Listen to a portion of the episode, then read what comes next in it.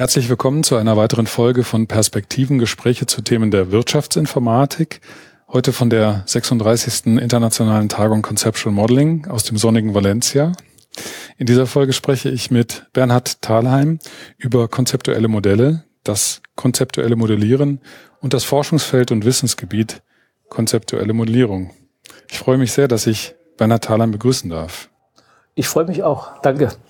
Schönen guten Abend. Ja. Wir sitzen zusammen und haben uns vorgenommen, äh, über konzeptuelle Modellierung zu sprechen. Wir sollten am Anfang uns eine erste Annäherung mal an diesen Begriff konzeptuelles Modell vornehmen, um unseren Hörern etwas näher zu bringen, worüber wir denn sprechen wollen. Was sind konzeptuelle Modelle? Das macht sich, äh, nachdem wir lange genug darüber nachgedacht haben, relativ einfach. Ein konzeptuelles Modell ist natürlich ein Modell. Da muss man drüber reden, was ein Modell ist das angereichert wurde um Konzepte aus dem Anwendungsgebiet, die wohlverstanden sind, die auch wohl akzeptiert sind in der Community der äh, Gläubigen und natürlich dann auch gebraucht werden und dann auch notwendigerweise repräsentiert werden müssen. Das heißt, wenn wir Konzepte benennen, ähm, dann reden wir über die Dinge, die in einer bestimmten Domäne von Bedeutung sind. In, besti in einem bestimmten Anwendungsgebiet von Bedeutung sind und auch zumindest eine gewisse Reife erfahren haben. Ja. Wenn wir also Beispiele für konzeptuelle Modellierungsansätze, die wir ähm, in der Lehre typischerweise finden, sind die Datenmodellierung beispielsweise ja. oder dann die Geschäftsprozessmodellierung. Und wenn wir dann auf ein einzelnes Konzept schauen, dann könnten wir uns ein Datenmodell aus dem Finanzwesen beispielsweise vorstellen. Ja. Da würde, würden dann ähm, solche Konzepte drin vorkommen, beispielsweise wie ein Auftrag oder zum Beispiel eine. Und ein, äh, ein ganz kompliziertes Konzept ist das Konto.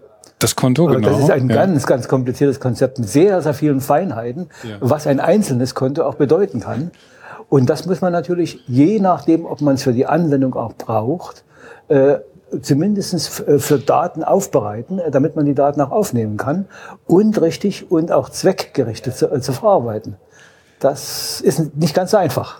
Und darüber werden wir gleich auch nochmal sprechen. Sie hatten das schon angedeutet, auch der Modellbegriff an sich mhm ist ja eine, mit einer großen Herausforderung verbunden, ja. ihn zu konturieren, ihn ja, irgendwie ja. greifbar zu machen. Und jetzt, ähm, wenn wir so den, den Anfang uns mal vornehmen von der, äh, von diesem Forschungsgebiet und Wissensgebiet konzeptuelle Modellierung, warum hat man angefangen, konzeptuelle Modelle zu erstellen? Ähm, eigentlich angefangen hat es, und das hat heute fast, haben heute fast alle vergessen, mit der Chenchen Arbeit, äh, die eigentlich von Bachmann inspiriert war. Bachmann war der Vater des Netzwerkmodells mhm. und Chen war sein Schüler. Charlie Bachmann hat auch äh, 96 erzählt, dass er einen Schüler dazu gebracht hat, mal was Schöneres zu machen als das Bachmann-Modell. Okay. Äh, dort äh, ist das Modell eingeführt worden, um äh, eine Dokumentation von den relationalen Strukturen, die man nicht mehr überschauen konnte, in irgendeiner Form hinzubekommen. Mhm. Und das bedeutet an der Stelle, man musste die relationalen äh, Eigenarten verstehen, aber auch die Feinheiten, die von der Anwendungsdomäne kommen und dem Anwender auch begreiflich machen. Und das passt am besten mit einer irgendeiner Form von Grafik. Also Peter Chen hat 76? 76, ja. Hm. Das Papier, das heute ja immer noch in der Lehre ähm, Widerhall findet. Das Entity ja, Relationship Modell ja, ist ja, ein Standardmodell der Datenmodellierung. Das, haben, das hat sich zumindest auch durchgesetzt. Die UML-Modellierung lebt davon. In der alten Chenchen-Fassung, die mittlerweile die Community nicht mehr ganz so akzeptiert. Aber äh, trotz alledem hat sich durchgesetzt. Und das heißt im Prinzip ist nichts anderes als eine entsprechende Repräsentation damals gewesen. Mhm. Mittlerweile hat man es umfunktioniert. Mittlerweile dient es zur Beschreibung des Anwendungsgebietes, damit man mit dem Anwender auch über sein Gebiet reden kann und zugleich als gute Vorlage äh, für den Implementierer, äh, damit auch die richtige relationale Datenbank aufsetzt. Das ist allerdings erst Ende der 80er Jahre gekommen.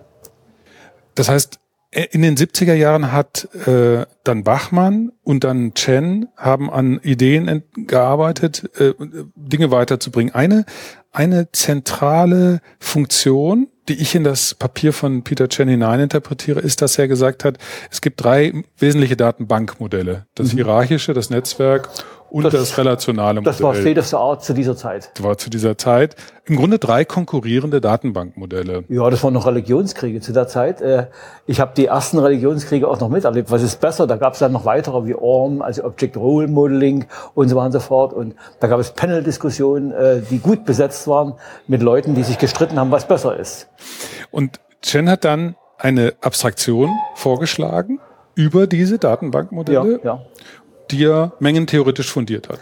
Ja, das ist eine Interpretation, die ja später dazugekommen. In der Chen-Arbeit steht das noch nicht drin. Ja. Äh, Chen hat einfach nur eine Repräsentation genommen. Später hat man daraus äh, gemacht, dass nur eine Mengeninterpretation äh, möglich ist. Das stimmt aber nicht. Das hat, haben auch die Urväter und das hat auch Bachmann so gesagt. Eigentlich ist, kann es auch durchaus in einer Referenzform verwendet werden und aus dem Grunde für XML-Anwendungen heutzutage oder für objektrelationale Anwendungen heutzutage auch benutzt werden. Die Freiheit hatte man damals schon mhm. und sogar für SQL-Implementationen mit ihren Multimengen kann man das nutzen. Mhm.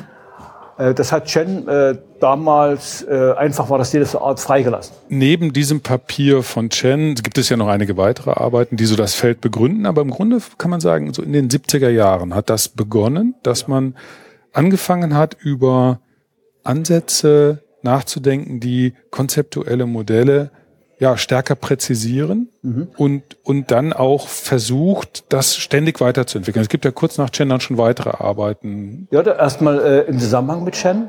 Äh, dann hat es eine ganze Reihe von Arbeiten gegeben, die den Ansatz der Repräsentation äh, von komplexen Strukturen sehr gut gefunden haben. Das war die Hochzeit der sogenannten semantischen Modelle, äh, die das Change Entity Relationship Modell hat sich erst durchgesetzt mit dem Sieg der relationalen äh, Datenbankmanagementsysteme und damit äh, natürlich dann auch seine richtige Anwendung erst erhalten. Mhm. Das heißt, so Ende der 80er oder die späten 80er waren äh, erst der Sieg für das Entity Relationship Modell. Zu dem Zeitpunkt ist dann die Konferenz auch jährlich gemacht worden. Mhm. Vorher war sie zweijährlich. Also wenn wir darauf zu sprechen kommen, dann hat das für den historischen Kontext hat das für die Entwicklung des, des Forschungsgebiets schon eine große Bedeutung, dass man begonnen hat, eine eigene Konferenz zu organisieren. Los Angeles war das erste Mal. Ja, ja, da war ich noch nicht dabei. Äh, ich, war noch hinterm, ich war noch hinterm eisernen Vorhang ähm, und äh, habe dann erst äh, nach äh, dem Mauerfall äh, entsprechend mitmachen können. Ja. Ich habe das Modell vorher schon richtig gut gekannt und auch dazu gearbeitet, aber die Entwicklung äh, kann ich erst seitdem beurteilen. Ja. Danach hat man natürlich sehr stark an Anwendungen gearbeitet, sehr stark auch an der Semantik äh, zum Entity Relationship Modell. Es hat viele Jahre noch gedauert, bis man die theoretische Grundlage erstmal fertig hatte. Ja. Und das Entity Relationship Modell ist in den 80er, 90ern unwahrscheinlich intensiv erweitert worden um weitere Konstrukte, die alle nicht zueinander gepasst haben, so dass man dann irgendwann mal, wenn man mal über die Grundlagen nachdenkt, wieder alles zurückschneiden muss. Und das eine Erweiterung haben Sie ja vorgeschlagen, Higher Order. Äh, die Erweiterung, äh, die wir damals gemacht haben, äh, resultiert eigentlich aus den Anwendungen heraus. Okay. Man redet im Prinzip über Daten, die über Daten entstehen und aus dem Grunde nochmal über Daten und nochmal über Daten. Und aus dem Grunde braucht man ein Konstrukt, der diese, diesen Aufbau nachvollziehen kann. Mhm. Und zum anderen gehören Daten zusammen. Und das war der Glaube der ersten Zeit zum relationalen Modell, ehe wir zu den objektrelationalen gekommen sind, dass zum Beispiel ein Name dann auseinandergeschrieben wird als eine Folge von Vornamen, Vorname 1, Vorname 2, Vorname 3 und was man so alles machen kann, Familienname. Und alles gehört irgendwie zusammen und aus dem Grunde wird das nur über die Person zusammengeführt als juristische Repräsentation. Das stimmt aber nicht. Mhm. Also man braucht auf irgendeine Art und Weise auch ein Konstrukt, der das erklärt und dann brauchte man auch ein Konstrukt, der zeigt, äh, dass man natürlich Daten äh, in ihrer Existenz mitschreibt und deren Verallgemeinerungen, Zusammenfassungen, äh, einfach weil man diese Verallgemeinerung braucht, natürlich dann auch durch ein Konstrukt repräsentieren muss. Ebenso wie die Rollenbildung. Mhm. Und solche Erweiterungen, da hat es eine ganze Reihe gegeben. Ich denke, es um die 150 Erweiterungsvorschläge hat es gegeben.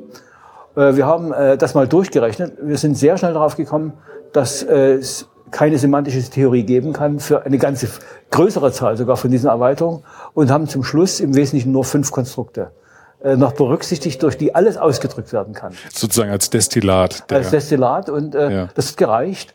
Äh, das äh, Higher Ordered Entity Relationship Modell ist damals entstanden aus einer ähm, ja, Beschreibung eines Studenten, äh, der das fand, dass das Higher Order das Wichtigste sei. Wir wollten damals ja Hierarchical machen, ähm, aber da, dabei ist es geblieben.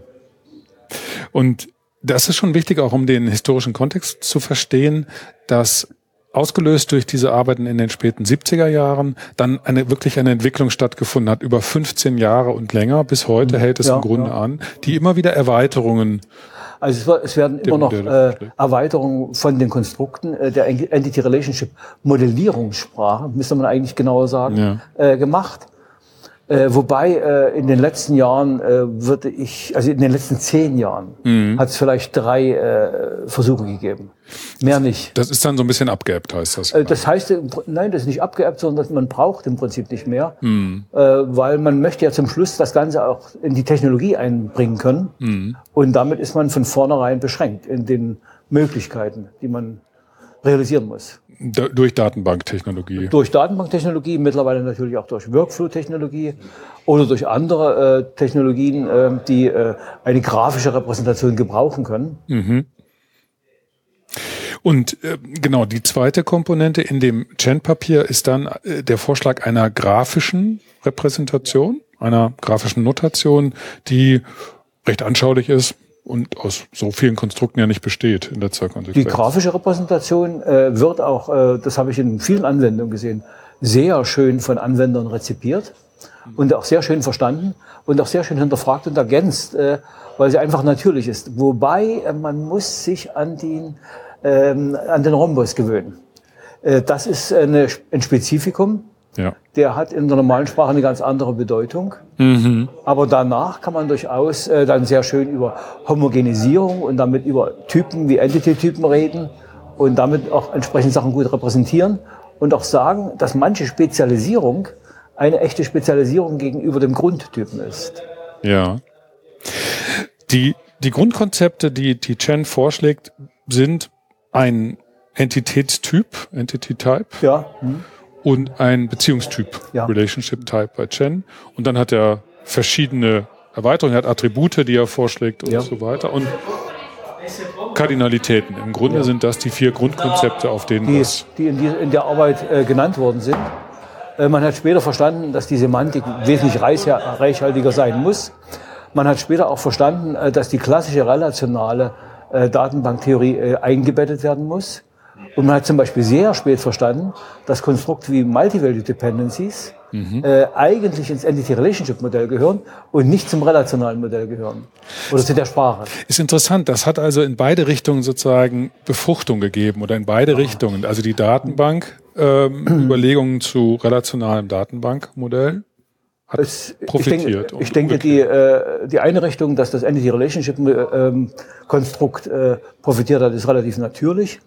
Äh, die Datenbankwelt hat in dem Moment angefangen zu profitieren, als man gesehen hat, dass man komplexere äh, Strukturen, die man in der relationalen Welt braucht, äh, viel schöner in der Entity Relationship Notation zumindest begreifen kann und dann auch nochmal begreifen kann, welche Art von Abhängigkeiten in den relationalen Strukturen dann vorkommen, so dass der Relationstyp gegebenenfalls auf den anderen auch basieren kann. Mhm. Und damit haben wir eine ganz natürliche Repräsentation. Mhm.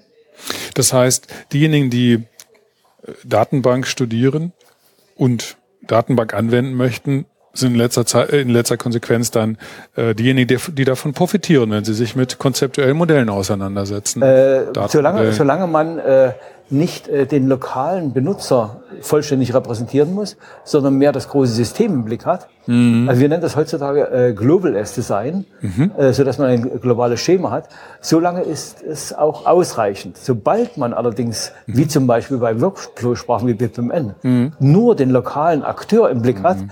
hat man das Problem, dass man dessen Daten auch vernünftig integrieren muss. Da gibt es einen ganz einfachen Trick.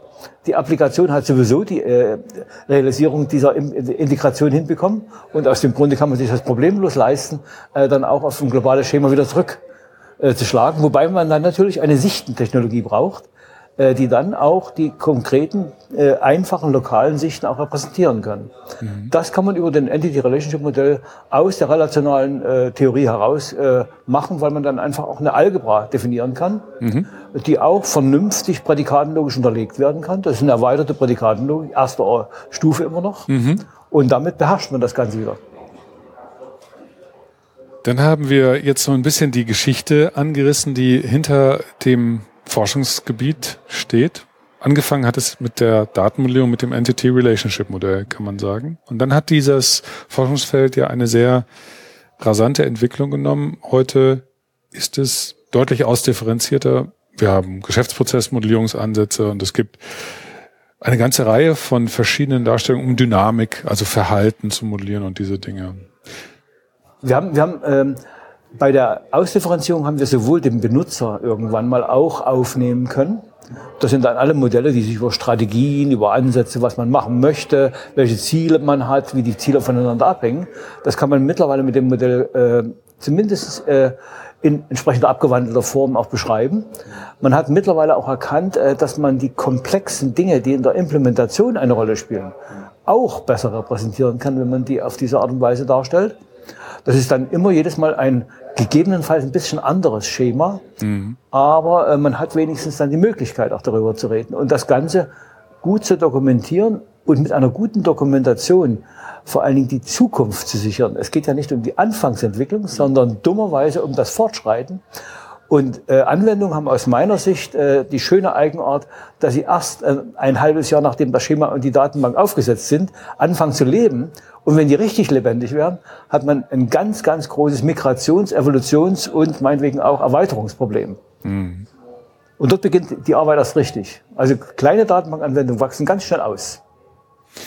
Und die Anwendungen, wenn wir uns die Anwendungen nochmal näher ansehen, dann gibt es ja eine ganze Vielfalt an, an Anwendungen. Es ist heute im Grunde eigentlich Standard geworden, auf diese Weise Datenbanksysteme zu entwerfen. Es ist ein sehr schöner Einstieg, um, mhm. den, äh, um äh, eine Abbildung aus der Anwendungsdomäne äh, irgendwie hinzubekommen. Äh, meinetwegen auch in, in einer vielleicht auch anders gearteten grafischen Form. Mittlerweile hat sich das allerdings zum Standard herausgebildet.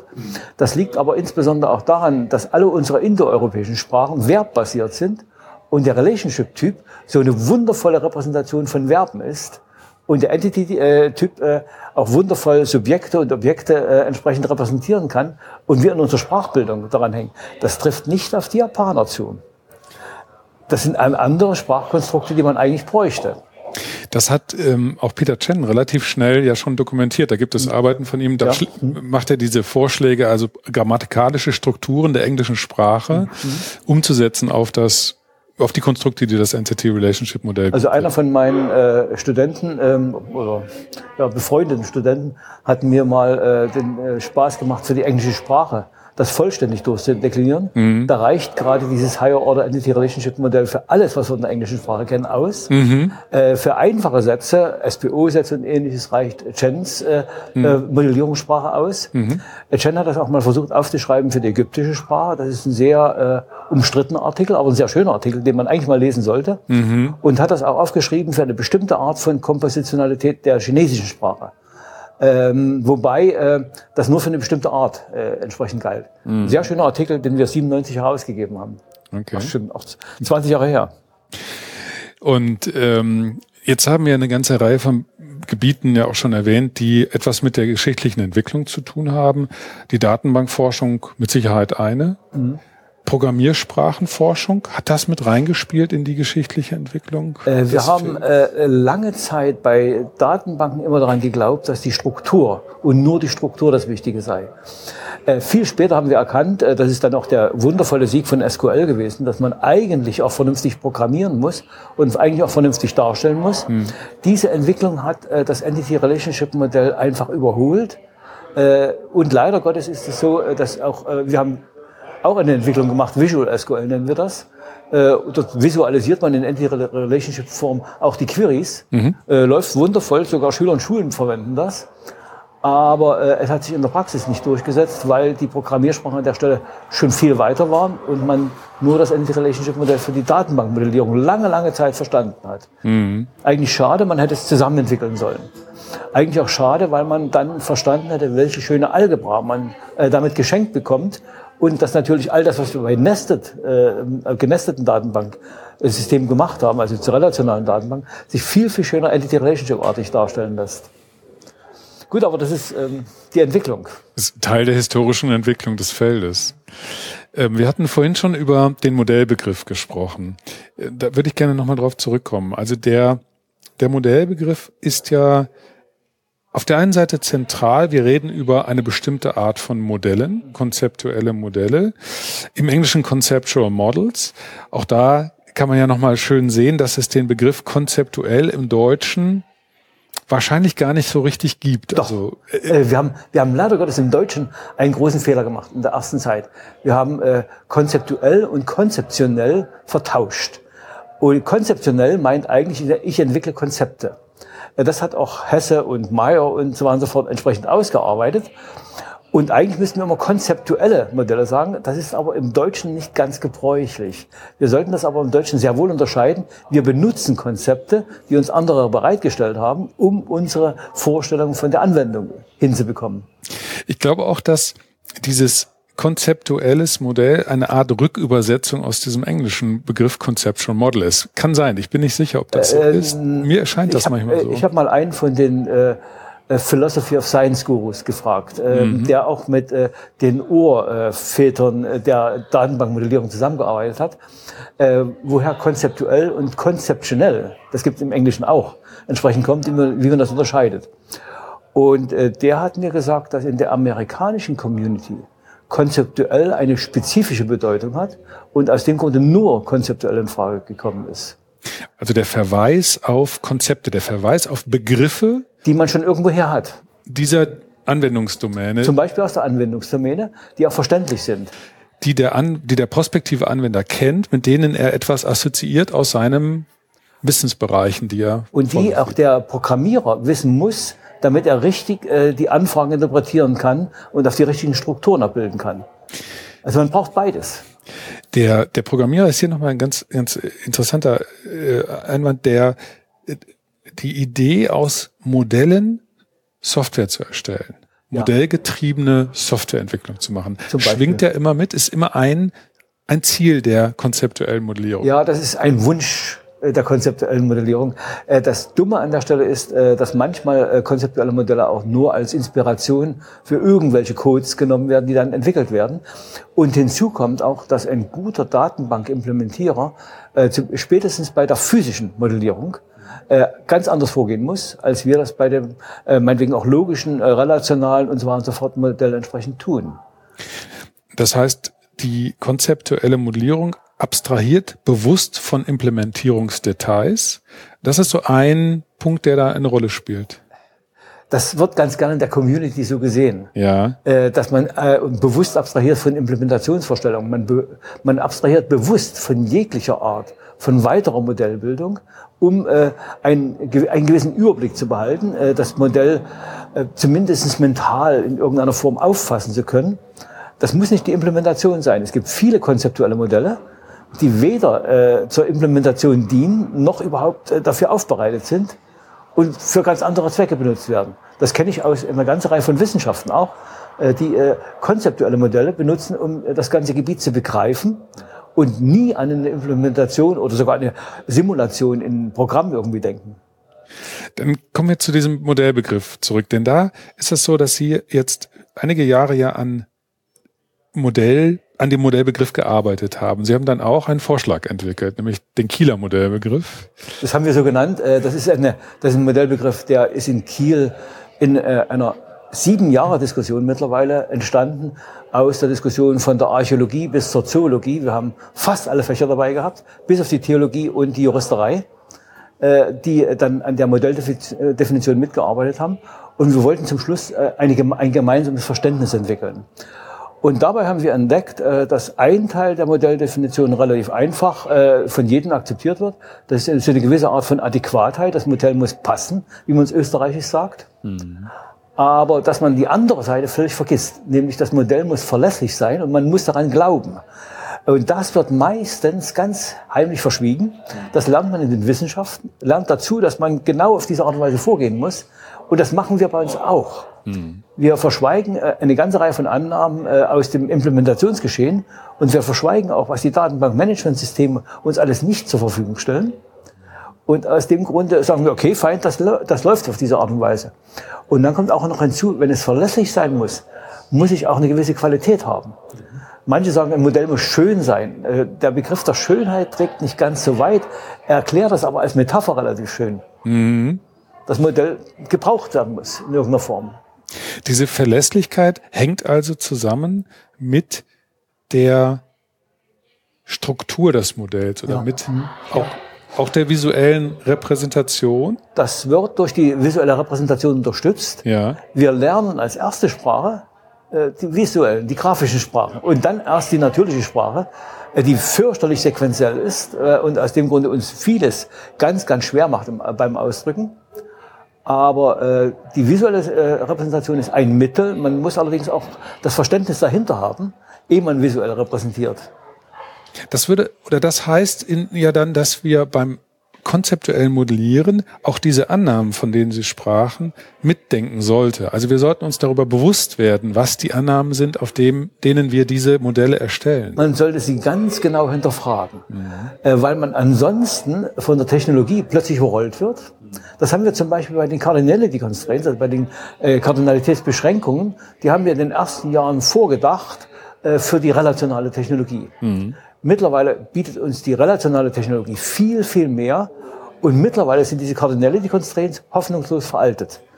Man müsste sie eigentlich ganz anders auffassen. Und es trifft auf viele Sachen zu, mhm. äh, die man einfach äh, heutzutage besser kann. Nach langer Forschung sicherlich. Mhm. Aber äh, auf ganz andere Art und Weise. Die visuelle Repräsentation muss immer unterlegt sein mit äh, einer Interpretation. Das ist nicht bloß die Pragmatik äh, des einzelnen Benutzer, sondern es ist auch der Pragmatismus, der mhm. aus dem Anwendungsgebiet kommt. Das Modell muss Nutzen haben. Und dann auch wieder verlässlich sein für diejenigen, die es für diesen Zweck anwenden wollen. Es muss verlässlich sein für beide Seiten. Für den Entwickler, der muss mhm. im Prinzip an der Stelle eingestellt werden können. Äh, sagen, man muss sagen kann, lieber Entwickler, das hast du dir so gedacht und nichts anderes. Mhm. Und es muss auch für den, äh, für den Programmierer, für den Realisierer verlässlich sein. Mhm. Mehr ist nicht gedacht worden. Alles, hm. was nicht dabei ist, wird nicht verlangt. Dieser Modellbegriff scheint uns ja schwierig zu fallen, ihn zu konturieren. Und das haben ja schon einige vorgedacht. Es gibt ja eine, eine philosophische Diskussion über den Modellbegriff. Einer der Akteure, der dazu beigetragen hat und der auch in der Wirtschaftsinformatik immer wieder zitiert wird, ist Stachowiak, mhm. der wohl größere Teile seines Lebens damit verbracht hat, zu versuchen, diesen Modellbegriff zu konturieren. Ja. Und der auf bestimmte Schwierigkeiten gestoßen ist. Man muss bei Stachowiak verstehen, äh, er war ein exzellenter Logiker mhm. und von der mathematischen Logik geprägt. Mhm. Und aus dem Grunde auch äh, verschlossen äh, für andere Belange. Er hat zum Beispiel diese Abbildungseigenschaft gefordert. Mhm. Manchmal kann ich keine Abbildungseigenschaft verlangen. Mhm. Er hat eine Vereinfachungseigenschaft gefordert. Und äh, mein Lieblingsbeispiel für nicht so äh, vereinfachend ist, ein Modemodell kann auch ein Modell sein. Mhm. Das heißt, Claudia Schiffer äh, könnte einfacher sein als eine, eine normale Frau, die irgendwelche Kleidung benutzt. Das stimmt überhaupt nicht. Äh, wir haben später gefunden, man müsste dazu eigentlich fokussiert sagen man schränkt sich äh, bewusst ein auf mhm. bestimmte Aspekte und repräsentiert die. Mhm. Sodass äh, Stachowwerk ein Einstieg war. Mhm. Äh, Stachowwerk äh, war auch ein guter Einstieg, um das ganze Gebiet von der logischen Seite her mal systematisch aufzuarbeiten. Mhm. Ihm sind viele gefolgt. Äh, ich würde meinen, dass die Arbeiten von Bernd Marr äh, noch weitergetragen haben. Ähm, der äh, eigentlich verstanden hat, dass ein Modell immer in der Mitte steht äh, in der Mitte zwischen äh, meinetwegen den Communities, der Entwickler, der, der Implementierer und der äh, meinetwegen Spezifikateure oder auch in der Mitte äh, zwischen den Systemen, die in irgendeiner Form nicht vernünftig repräsentiert werden können, oder in der Mitte auch der Theorien. Und mein Glauben ist heute einfach, dass das Modell einfach ein Instrument ist, mhm. äh, das völlig unabhängig von den Daten und völlig unabhängig von der Wissenschaft als Instrument an sich existiert mhm. und deshalb als Instrument in äh, irgendwelchen Anwendungsszenarien genutzt wird. Und dann stelle ich mich auf das Szenario ein, das nennt man die Modellierungsmethode in der Mathematik, äh, und glaube an dieses Szenario und verwende das in genau diesem Szenario. Das machen wir mit unseren Studenten heute. Mhm. Die lernen dieses Szenario und von nun an müssen sie daran glauben. Das muss nicht stimmen. Inwiefern lernen Sie das Szenario? Also wenn wir Ihnen das Entity Relationship Modell beibringen? Wir bringen, äh, wir bringen den bei. Äh, mal angenommen, äh, wir machen in Kiel jetzt den Sprung, Sprung, dass wir sagen astralational, dann sagen wir, das Entity Relationship Modell ist zur Dokumentation da, aber auch zur Entwicklung. Und die Entwicklung bedeutet für mich, ich versuche alles, was ich aus der Anwendung kenne, in äh, irgendeiner Form Entity Relationship artig zu repräsentieren. Und nur das auf diese Art und Weise. Und dann äh, kann der Entwickler hoffentlich mit meiner Art von Schematologie zurechtkommen und das Richtige daraus machen. Das ist eine bestimmte Art von Ansatz. Das muss überhaupt nicht so sein. Mhm. Das ist aber äh, durchaus ein sehr gangbarer Weg für viele Anwendungen. Und die Schwierigkeiten, die wir heute mit moderneren Anwendungen haben, die rühren eigentlich daher, dass wir nicht verstanden haben, dass wir ein anderes Szenario brauchen. Äh, wir reden bei äh, dem Big Data heutzutage mhm. über äh, Daten, die entstanden sind und über die wir erst nochmal nachdenken müssen. Das heißt, wir müssten eigentlich eine datengetriebene Entity-Relationship-Modellierung machen und dann würden wir das auch in den Griff bekommen. Das kommt noch. Fünf Jahre gebe ich dem Forschungsgebiet dafür.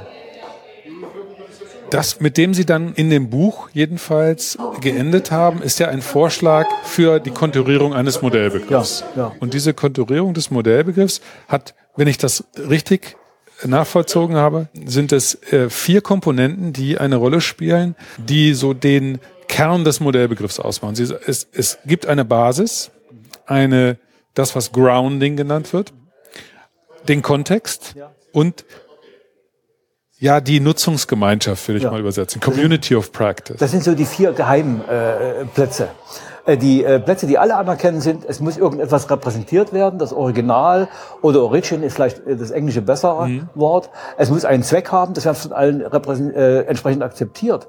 Mhm. Äh, das Grounding, also das Fundament, mhm. äh, über das redet kaum jemand, das muss einfach akzeptiert werden. Mhm. Äh, über die Basis, was im Keller liegt, Darüber kann man reden, was man in den Keller stellt, mhm. welche Sprache man benutzt, äh, auf welche Art und Weise, mit welcher Denkschule man äh, entsprechend äh, arbeitet. Über den Kontext reden wir sehr selten. Und über die Glaubensgemeinschaft, also die Community of Practice, mhm. über die reden wir eigentlich auch nur halb. Man müsste eigentlich immer sagen, in welcher Glaubensgemeinschaft sollte ich auf welche Art und Weise repräsentieren. Und das ist das Interessante, die Entity Relationship Konferenz ist nicht die einzige. Mhm. Äh, sondern äh, es gibt auch andere Gemeinschaften, die ganz andere Glaubensbekenntnisse haben und aus dem Grunde das Entity Relationship Modell als Modellierungssprache nicht so benutzen. Mhm. Gibt es Beispiele für andere Communities? Ja, natürlich. Also äh, alle, die die Zeit repräsentieren müssen, alle, die Real-Time-Prozesse rep äh, repräsentieren müssen, die haben ganz andere Sprachen gefunden, die viel adäquater sind mhm. und äh, durchaus nur in dieser Gemeinschaft äh, verstehbar sind. Mhm. Und dort äh, beginnt auch schon das Problem mit unserem Rhombus, dem Diamond. Mhm. Äh, die verstehen das ganz anders mhm. und wollen das auch ganz anders sehen. Mhm. Und es gibt auch mittlerweile konzeptuelle Modellierer, äh, die über Code entsprechend modellieren und auch mit dem Rhombus ihre Probleme haben und eigentlich ein ganz anderes Konstrukt brauchten zur Repräsentation, aber das mittlerweile auch sehr schön grafisch machen. Mhm. Insbesondere jetzt gerade bei Real-Time-Prozessen. Okay. Wenn wir diese vier nochmal kurz aufschlüsseln, die die Basis enthält unter das, anderem das, was ich machen kann. Äh, wo theoretischen ich was, Grundlagen? Was, nee, was ich mir auswählen kann, um auf irgendeine Art und Weise dann äh, darüber äh, entsprechend äh, zu reden. Äh, das kann ich mir auch mal anders ausdenken. Äh, das Fundament, das ist festgegossen mhm. und das muss ich akzeptieren. Äh, in der Informatik äh, wissen wir, dass die Turing-Maschine das schönste Maschinenmodell ist für Berechnung. Mhm. Das ist ein Fundament und ein Glaubensbekenntnis, an dem darf ich nicht rütteln. Das sind also, das, was Grounding bedeutet, sind eher Basisannahmen einer Disziplin, das sind grundlegende ja. Überzeugungen. Das sind, das sind grundlegende Überzeugungen, an die wir uns gewöhnt haben, an die sich auch andere Disziplinen genauso gewöhnt haben ja. und äh, die man im Prinzip äh, in den Grundlagen der Disziplin lernt und später dann einfach als natürlich gegeben ansieht. Was jede wissenschaftliche Disziplin ja in sich trägt, sozusagen. Was jede wissenschaftliche Disziplin äh, auf eine schöne Art und Weise geordnet macht. Die Basis enthält dann Dinge, Sie sagen, die ich wählen kann, Theorien, theoretische äh, Meine Ausgangspositionen. Äh, auf welche Art und Weise ich welche Praktiken liebe, was für mich Common Sense ist Mhm. Das kann ich mir durchaus auf eine ganz andere Art und Weise auch vorstellen. Die sind nicht so fundamental festgelegt sozusagen. Darüber kann man reden. Mhm. Und darüber reden wir auch mit unterschiedlichen Communities auf unterschiedliche Art und Weise. Mhm. Und dann kommt noch der Kontext hinzu. Das ist auch ja. ein Zeitkontext. Ja. Äh, manche äh, Modellspiele äh, sind einfach vergangen. Also zum Beispiel äh, haben wir eine ganze Reihe von semantischen Modellierungsmethoden entwickelt, äh, die heutzutage kaum noch jemand kennt, die vielleicht sogar adäquater wären, aber die heute nicht mehr benutzt werden. Weil einfach viel zu viel Implementationen entstanden sind, die auch noch unterstützt werden müssen. Das heißt, wenn wir über ein Modell sprechen, also wenn wir den Modellbegriff konturieren und wir sprechen über Modelle, sind diese drei äh, Bereiche mitzudenken. Mhm. Und jetzt gibt es noch den vierten. Das, das ist der, die Gemeinschaft der Gläubigen. Die Gemeinschaft derjenigen, die sie zur Anwendung bringen, die ein Modell ja. zur Anwendung bringen ja, wollen, ja, könnte man sagen. Diejenigen, die auf diese Art und Weise mit der Methode vertraut sind, in irgendeiner Form diese Methode akzeptiert haben und die dann auch auf ihre spezifische Art und Weise diese Methode benutzen. Und die damit bestimmte Ziele verfolgen. Äh, die damit natürlich, äh, ein Modell wird nicht einfach als äh, irgendwie in die blaue Luft erfunden, sondern ein Modell wird eigentlich gebraucht. Und deshalb muss man eigentlich reden darüber, was man eigentlich machen möchte und wie man das Ganze gebrauchen möchte. Äh, das hat man als Anwendungsszenarien auch einfach so akzeptiert. Und dann später steht man da und sagt, eigentlich, wozu kann, man, kann ich das nicht noch verwenden? Also so, es gibt von Seiten desjenigen, der ein konzeptuelles Modell erstellt, ja einen intendierten Anwendungszweck. Ja.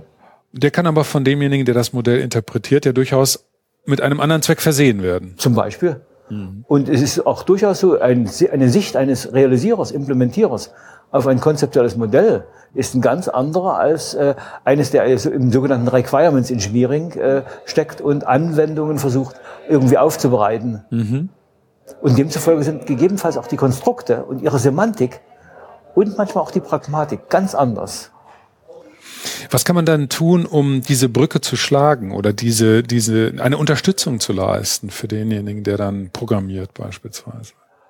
Äh, das haben wir uns auch schon mal versucht zu fragen und äh, versucht auch zu realisieren, indem wir einfach Übersetzer gebaut haben. Mhm. Äh, wir haben festgestellt, dass diese Übersetzer natürlich mit ihrer Transformationssemantik, die ich einfach so unterlege, mhm. teuflische Gebilde sind. Äh, ich werde von vornherein festgelegt auf eine bestimmte Art und Weise. Mhm. Und dann kommt äh, später mal der Pfleger für dieses Datenbanksystem mhm. und sagt, dass die Übersetzung schlecht war. Und zwar aus folgendem Grunde. Und wenn man dann fragt, ob er recht hat, stellt man fest, das hätte man früher schon vordenken können. Man müsste sowas ähnliches haben, wie wir bei C haben, Pragmas. Mhm. Oder der, der äh, Direktiven, mhm. die den Übersetzer äh, entsprechend anleiten. Mhm. Das haben wir in den Urzeiten äh, der Entity Relationship Modellierung mhm. schon mal getan. Okay. Und es hätte uns eigentlich gut getan, äh, damit man auch äh, äh XML-Modelle zum Beispiel ganz einfach äh, Entity-Relationship-artig repräsentieren kann und dann auch versteht, hm. äh, dass das natürlich dann Listenmodelle sind und nicht einfach Mengenmodelle. Okay. Jetzt haben wir über den Modellbegriff gesprochen. Es gibt noch einen Aspekt, der äh, den Modellbegriff gerade auch im Bereich der oder in, in Beziehung zu konzeptuellen Modellen prägt, das ist etwas, was wir kulturelle Aspekte nennen können. Was verbirgt sich dahinter, hinter diesen kulturellen Aspekten? Also wir haben, es gibt ein sehr schönes Buch, das ich nach wie vor liebe, äh, weil es auch meistens im Deutschen falsch übersetzt wird. The Art of Programming. Das ist eigentlich die Kunst der Programmierung. Äh, Art heißt auch Kunst. Und was wir bisher können, ist die Kunst der Modellierung, auch der konzeptuellen Modellierung. Was wir eigentlich brauchen, ist eine Wissenschaft der äh, konzeptuellen Modellierung. Da sind wir auf gutem Wege. Was wir eigentlich auch brauchen, ist das Begreifen einer Kultur der konzeptuellen Modellierung. Und das kann man zum Beispiel auch sehen, wenn man mal schaut, welche unterschiedlichen Anwendungsspezifikationen Leute in Asien machen, äh, Leute in Südamerika machen oder meinetwegen auch die äh, Deutschen mit ihrer erstens, zweitens, drittens äh, Philosophie und Kultur.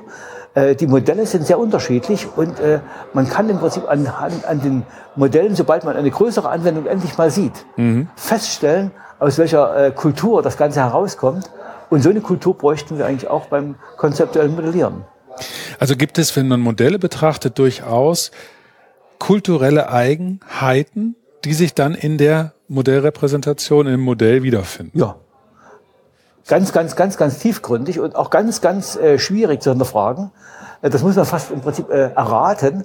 Und dann stellt man fest, dass eine gewisse Community äh, ganz, ganz anders die Welt auffasst, mhm. ganz, ganz, ganz anders die Welt repräsentiert haben möchte mhm. und auch Beschränkungen hat, was man nicht repräsentieren sollte, äh, die in anderen Communities völlig unverständlich sind. Und natürlich dann auch, wenn man dann über die Gesichtspunkte, die man mit einem Modell auch unterstützen sollte, das machen wir über, über Sichten, meinetwegen konzeptuelle Sichten, äh, dann auf eine ganz andere Art und Weise reden muss. Gibt es Forschung in dem Bereich, die, die versucht, diese, diese kulturelle Komponente aufzuarbeiten? Das ist erst in den letzten Jahren passiert. Hm. Es gibt so seit äh, drei, vier Jahren paar wenige äh, Arbeiten, aber durchaus sehr gute Arbeiten. Also ich will jetzt äh, nicht das, was wir da machen, sondern andere, was andere gemacht haben, äh, das aufbereiten. Und das ist insbesondere auf, auch in der Software Engineering Community mittlerweile äh, sogar zum festen Bestandteil von der Forschung geworden.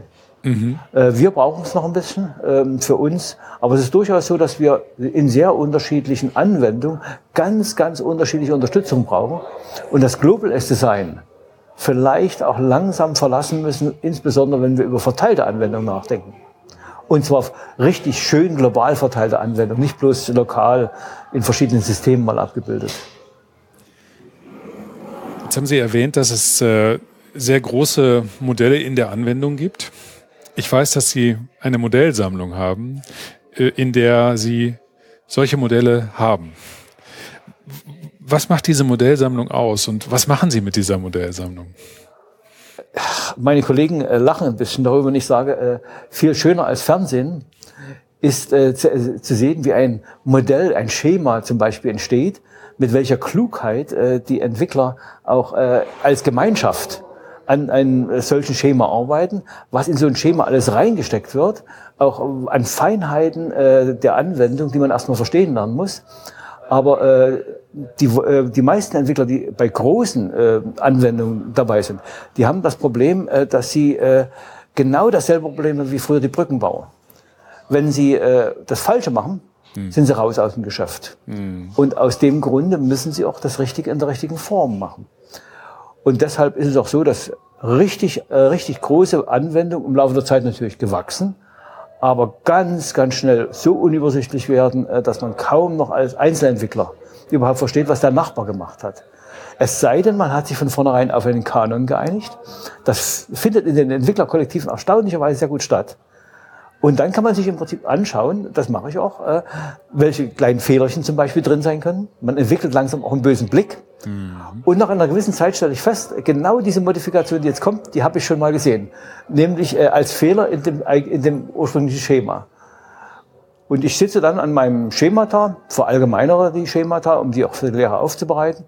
Die sind meist so groß, äh, dass man für eine Kategorie von Anwendung ein ganzes Semester braucht, um äh, die Spezifika der Entwicklung der Schemata äh, durch zu deklinieren und auch zu zeigen, was man eigentlich an Handwerkszeug dazu braucht, um größere Anwendungen überhaupt betreiben zu können. Das ist eine feine Art, um mal auch Know-how zu entwickeln. Das Schlechte daran ist, äh, das ist keiner Monographie-Literatur zuzuführen. Das ist einfach zu komplex, zu speziell, äh, wahrscheinlich auch äh, zu detailliert, äh, so dass man an der Stelle ganz, ganz schwierig äh, das auch in der Lehre rüberbringen kann. Und ich glaube auch nicht in dem Buch. Es handelt sich ja zu einem großen Teil um Erfahrungswissen, ja. was man sich erarbeitet hat ja. über, über lange Zeit. Ich, ich jetzt lauter schon fast 30 Jahre. Und haben sich oder hat sich in der Beschäftigung mit Modellen, mit diesen Modellen, hat sich so die Fähigkeit herauskristallisiert, Dinge dann auch auf recht schnell entdecken zu können oder auch Muster zu erkennen, die man dann wiedererkennt? Ich habe das mal versucht für meine äh, ähm, Entwickler äh, zu machen, habe auch festgestellt, dass einige Entwickler nach wie vor unwahrscheinlich gut im Entwickeln äh, im Bottom-up-Zugang entsprechend sind, sich Attributnamen äh, merken können in einer Menge, die ich nie verkraften könnte. Es gibt viele Leute, die als Entwickler begonnen haben, Top-Down zu entwickeln und später modular geworden sind. Äh, ich glaube, dass der, der modulare Entwicklungsstil am besten für auch Teams passt, wenn das Datenbankmanagementsystem das hergibt, so dass man das auch noch mit im Blick haben muss. Und dann klauen die natürlich immer von sich selber. Also was man sieht im Prinzip äh, relativ oft Konstrukte, die wiederholt werden. Und man sieht auch relativ oft äh, die äh, Abstraktion. Wir, wir, unsere Entity-Relationship-Schemata sind ja flach geklopft. Mhm. Eigentlich müssten die auch hierarchisch aufgebaut mhm. sein, äh, mit unterschiedlichen Facetten, die man mal ausblenden kann, Zooming in, Zooming out, ähnliche Möglichkeiten. Mhm. Das haben wir auch mal versucht zu bauen. Das ist sehr schwer zu machen. Mhm. Äh, aber das heißt im Prinzip an der Stelle, äh, arbeiten die Entwickler auch so. Und ich habe die, äh, einen Teil der Entwicklergemeinschaft kenne ich auch persönlich. Äh, ich habe auch verstanden, welchen Hintergrund äh, die verschiedenen Leute haben. Und die leben im Wesentlichen alle von ihrer Erfahrung. Äh, es gibt mittlerweile auch eine ganze Reihe von internationalen Vereinigungen, leider Gottes in Deutschland nicht ganz so gut repräsentiert, die den Erfahrungsaustausch treiben. Wenn man zu den Konferenzen geht oder zu deren Austauschen eigentlich, sieht man bestenfalls Folien. Und das Beste, was man machen kann, ist das Kaffeegespräch wo man dann äh, über die Probleme erfährt. Wir haben in Deutschland auch sehr viele, die äh, über die Probleme in Newsgruppen berichten. Sehr interessante Diskussionen, auch äh, Programmierungsdiskussionen. Das kann man alles mit einbetten. Und meine Modellsammlung, ich bin richtig glücklich darüber, äh, so eine große Sammlung zu haben. Äh, ich denke, das ist vielleicht ein ganz guter Fundus. Aber äh, daraus zum Beispiel ein Produkt zu machen, glaube ich, ist unmöglich. Äh, ein Produkt, das man einfach anbieten könnte. Ich überziehe die Welt hm. mit meinen Lösungen. Naja, aber es ist ja etwas, was sehr lehrreich war, ja. was vielleicht auf die eine oder andere Art ja über ihre Studenten, ihre Studierenden dann auch nach außen getragen wird, also multipliziert wird.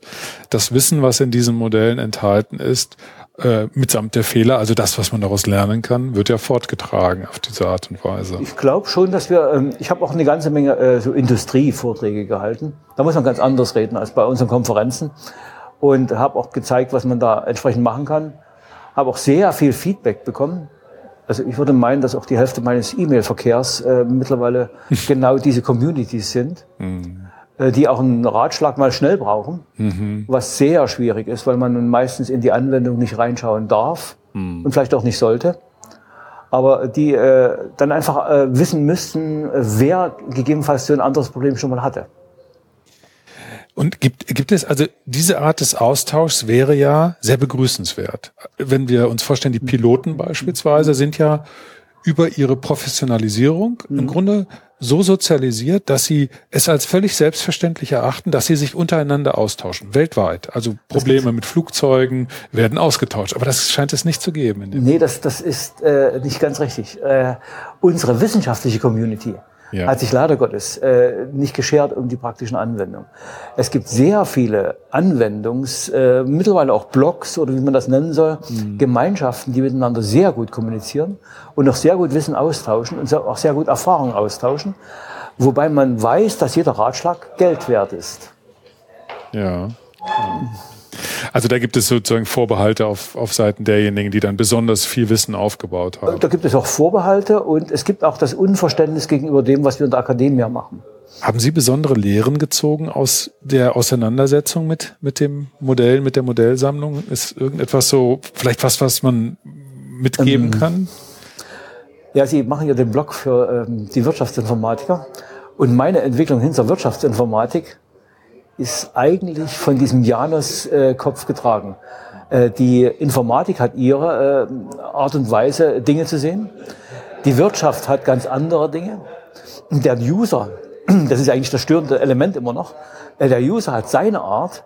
Und das gemeinsam unter einem Hut zu bringen, das macht die Wirtschaftsinformatik.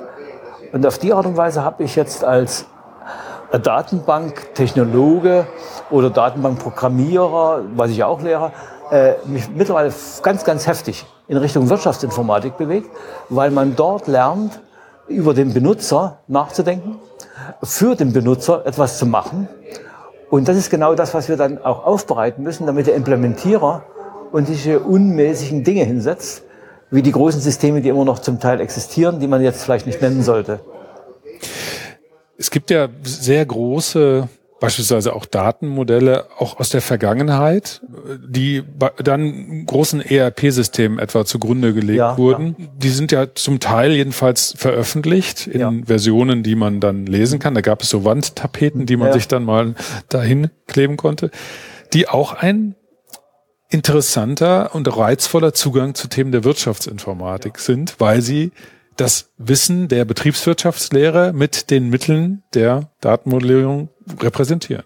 Zumindest die Zusammenhänge in diesem Wissen repräsentieren und auch die Annahmen, äh, die bei einer Harmonisierung, die wir unbedingt brauchen, wenn wir über unsere Klassen reden, äh, dann auch machen, äh, auch entsprechend repräsentieren und dann auch ein bisschen nahebringen, was man denn gegebenenfalls in der Praxis machen könnte.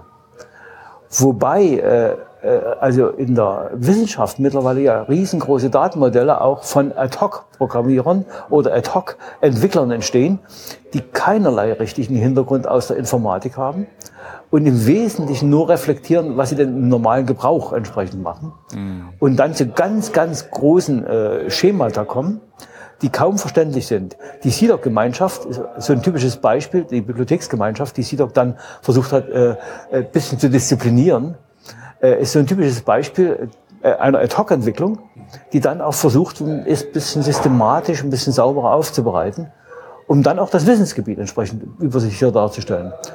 Ob dann die grafische Form, die wir betreiben, die richtig adäquate ist, ist noch eine Frage. Aber oft steckt ja in diesen sehr grundlegend erstellten Modellen dann auch ein großer Aufwand, das Reflektieren über das Wissensgebiet, um das es geht, also Finanzen oder Produktion, um dann viel Arbeit damit, viel Zeit auch damit zu verbringen, die Abstraktionen zu finden, die man für den gewählten Zweck dann braucht. Das Wichtige daran ist sogar noch was anderes. Nicht bloß die Arbeit, die man reingesteckt hat, sondern die Erprobung, äh, die für diese Schemata dann bei der Realisierung äh, stattgefunden hat, äh, die den Erfolg gebracht hat der Misserfolg wird ja sowieso nie berichtet, aber die den Erfolg gebracht hat und das Ganze dann richtig gut gemacht hat. Und das ist eigentlich das, das Geheimwissen hinter diesen äh, Referenzmodellen, was man so alles gemacht hat, ähm, dass man auch sehr schwer kommunizieren kann. So dass man aber trotzdem sagen kann, wir können aus solchen äh, vorhandenen Datenmodellen, die man sich zugänglich machen kann, ähm, uns einen Zugang verschaffen zu diesen Domänen, zu Themen der Wirtschaftsinformatik, um uns etwas zu erschließen, was Text, natürlich sprachlichen Text, durchaus sehr gut ergänzen kann. Ich denke durchaus, dass äh, das große Szenario, das der Informatiker im Blick haben, ist immer Entwicklung. Äh, das große Szenario, was man eigentlich im Blick haben sollte, ist Kommunikation. Kommunikation natürlich mit dem Implementierer, aber vor allen Dingen auch Kommunikation mit dem Besteller. Und das heißt auch, man muss verhandeln können. Und verhandeln muss man über einen Gegenstand können. Und da ist ein äh, Schema ein wundervoller Gegenstand, um eine gemeinsame Sprache zumindest erstmal zu finden. Äh, wir haben in der Informatik, auch in der Wirtschaftsinformatik, unsere eigenen Sprachbegriffe äh, gefunden, die dem vollständig konträr laufen, was in den Anwendungen eigentlich läuft. Und man muss erstmal wissen, auf welche Art und Weise man miteinander kommunizieren kann. Und dafür ist so eine grafische Aufbereitung eine wundervolle Einstiegsmöglichkeit. Also ich habe auch was gesehen. Wir haben mal in einem Bibliotheksschema, äh, relativ einfaches Schema noch, das waren so zweieinhalbtausend Typen bloß, äh, mit äh, den Bibliothekaren gesessen, warum das äh, bei diesem äh, Such- und Retrieval-System bei den Bibliotheken so schlecht funktioniert. Äh, die haben sich das Entity-Relationship-Schema angesehen und gesagt, sag mal, was soll denn das da oben? Und dann haben wir festgestellt, dass es genau dieses blöde Bottleneck, äh, dieses, äh, diese, diese Bremse, die wir da eingebaut haben, äh, die man hätte beseitigen können, mit einer etwas besseren Technik, und dann hat das System vernünftig funktioniert. Draufgebracht haben uns allerdings die Bibliothekare, die gesagt haben, unsere Welt tickt anders. Andere Domäne, andere Begrifflichkeiten, andere, andere Begrifflichkeiten, Konzepte. andere äh, Verhaltensweisen, äh, die mhm. auch nicht richtig repräsentiert worden sind, äh, die der Implementierer auch als natürlich empfunden hatte, aber der Bibliothekar nicht. Was uns vielleicht abschließend zur Frage bringt, was macht denn ein gutes konzeptuelles Modell aus?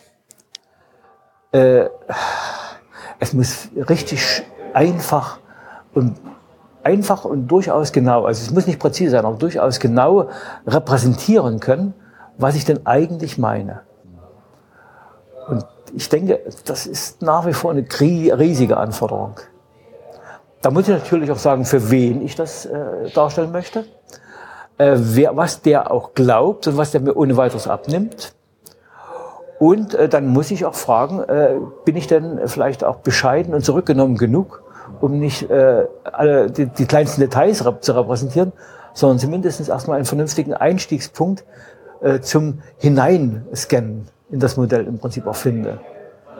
Und das muss eigentlich so ein Modell auch bieten. Könnten uns da diese vier vorhin genannten Komponenten, Elemente des Modellbegriffs nicht auch helfen, indem wir die Forderung aufstellen, für die Beurteilung der Güte eines Modells wäre es ja hilfreich, wenn man offenlegt, was ist denn meine Fundierung, mein Grounding, was ist denn die Basis, auf der ich aufbaue. Das, das war äh, der äh, Trick äh, dieser Kieler Gemeinschaft. Wir haben uns äh, jahrelang darüber unterhalten, was ein Modell in den unterschiedlichen Richtungen ist, zum Beispiel in der Ökologie oder im Sportwissenschaften.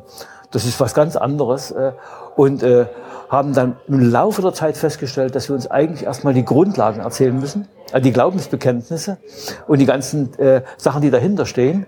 Und erst dann auch verstehen mussten, äh, warum man das auf welche Art und Weise, wie auch immer, gemacht hat, äh, was dann auch der Zweck eigentlich dahinter ist, um ehe man das Ganze repräsentiert. Und das ist im Prinzip so die, die Fundamentalgeschichte. Und dann kommt natürlich auch noch unsere äh, Einigungsgeschichte, äh, die wir in der Basis haben. Und dann muss man sich in der Community auch äh, irgendwann mal kommunikativ verstanden haben, sodass man das Richtige auf die richtige Art und Weise sagt und der andere das auch übersetzen kann. Tja, und das ist eine ganze Menge an Gemeinheiten, die man eigentlich im Vorfeld leisten müsste. Ich muss allerdings pessimistisch sagen, ich wüsste nicht, wie ich das in der Lehre außer Learning by Doing äh, rüberbringen könnte. Naja, wir können ja zumindest daran erinnern, dass diese Aspekte eine Rolle spielen. Wir machen das ja in unserem Gespräch jetzt. Ähm, dass das Nachdenken darüber, was ein gutes Modell ausmacht, nicht damit endet, rein syntaktische Dinge zu mhm. betrachten, mhm. auch nicht damit endet, die formale Semantik anzuschauen. Mhm. Dass das alles, was in Richtung der Pragmatik geht, sehr wichtig ist bis hin zu kulturellen Aspekten, die ja eine große Rolle spielen. Finde ich ein wunderbares Fazit für unser Gespräch. Herr Tadam, ich danke Ihnen sehr für das Gespräch. Gerne doch.